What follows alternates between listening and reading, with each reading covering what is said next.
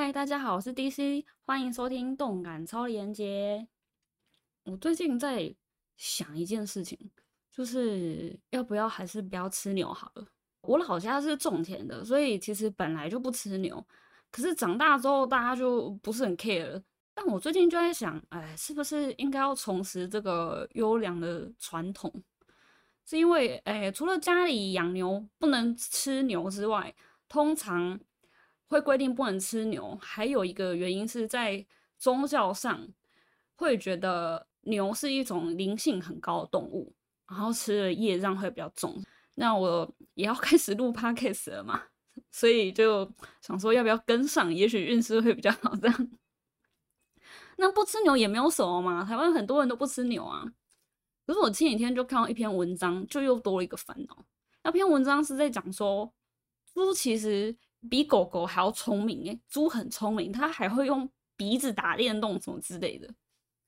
我看到这篇文章，我就想说，啊，那我平常在楼下看到那一台台车，一台台那个去屠宰场的车，然后上面有非常多猪，他们如果真的超级聪明的话，会不会聪明到？当他在那台车上的时候，他其实心里知道自己的生命已经走到了尽头，所以，所以想起来心里会有点疙瘩。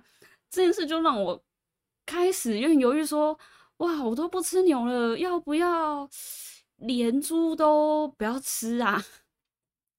然后我就把这个想法跟我朋友讨论，我朋友就不太能理解，就说为什么会因为猪很聪明，所以不敢吃它呢？那我就反问他：“那你敢吃猴子吗？”他就说：“哎，不不不不不，猴子不一样，猴子长得实在太像人类了。他觉得吃猴子的话，离吃人类也不遥远了。”我听了就觉得，哦，太像人类是个很有趣的点诶。有时候会看到有一种言论，就是说，你知道那么复杂，人就是双标啊，人就是只吃不可爱的动物，然后不吃可爱的动物啊。但我至少就我个人而言啦，我觉得我不是双重标准，我是多重标准。所以我后来归纳了几个，我除了宗教以外，对于敢不敢吃这个动物的理由，这样跟大家分享一下。第一种，它太聪明了，比如说猩猩，猩猩真的 太聪明了，我会有一种。我把它关起来畜牧，然后吃它的话，总有一天星球崛起就会真实的上演，那真的蛮可怕的。第二种就是它跟人类实在太亲近、太友好了，比如说就是猫猫狗狗嘛，现在真的已经变成人类的好朋友，这种我也没办法去吃它。第三种就是像我朋友讲，它太像人类了，就是猴子。现在如果有一个科学家研发一种生物，就是啊，生物是它长得超级像人类，然后小小只的，可是它的智商可能跟鲸鱼差不多。我觉得绝大多数的人还是会不敢吃，甚至连能不能够当成宠物养都会引起蛮大的纷争的。如果它真的长得跟人类一模一样的话，第四种就是它太不像人类了。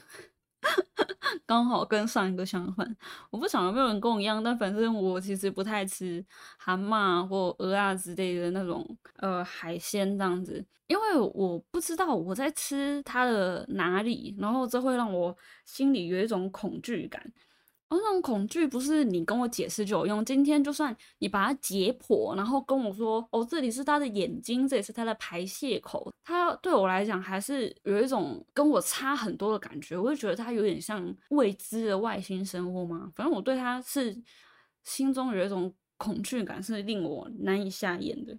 另一方面，也会有蛮多人提到说，啊，从小的习惯影响认知，比如说你从小就只吃猪、鸡、牛、羊啊这种，那老鼠你就不会觉得它是可以吃的东西，跟它可不可爱或聪不聪明没有关系，你就是不觉得它是一种食物。但我下面要举两个例子，是小时候我家就有人吃，所以在我认知上它就是可以吃的，可是我从来没吃过的东西是。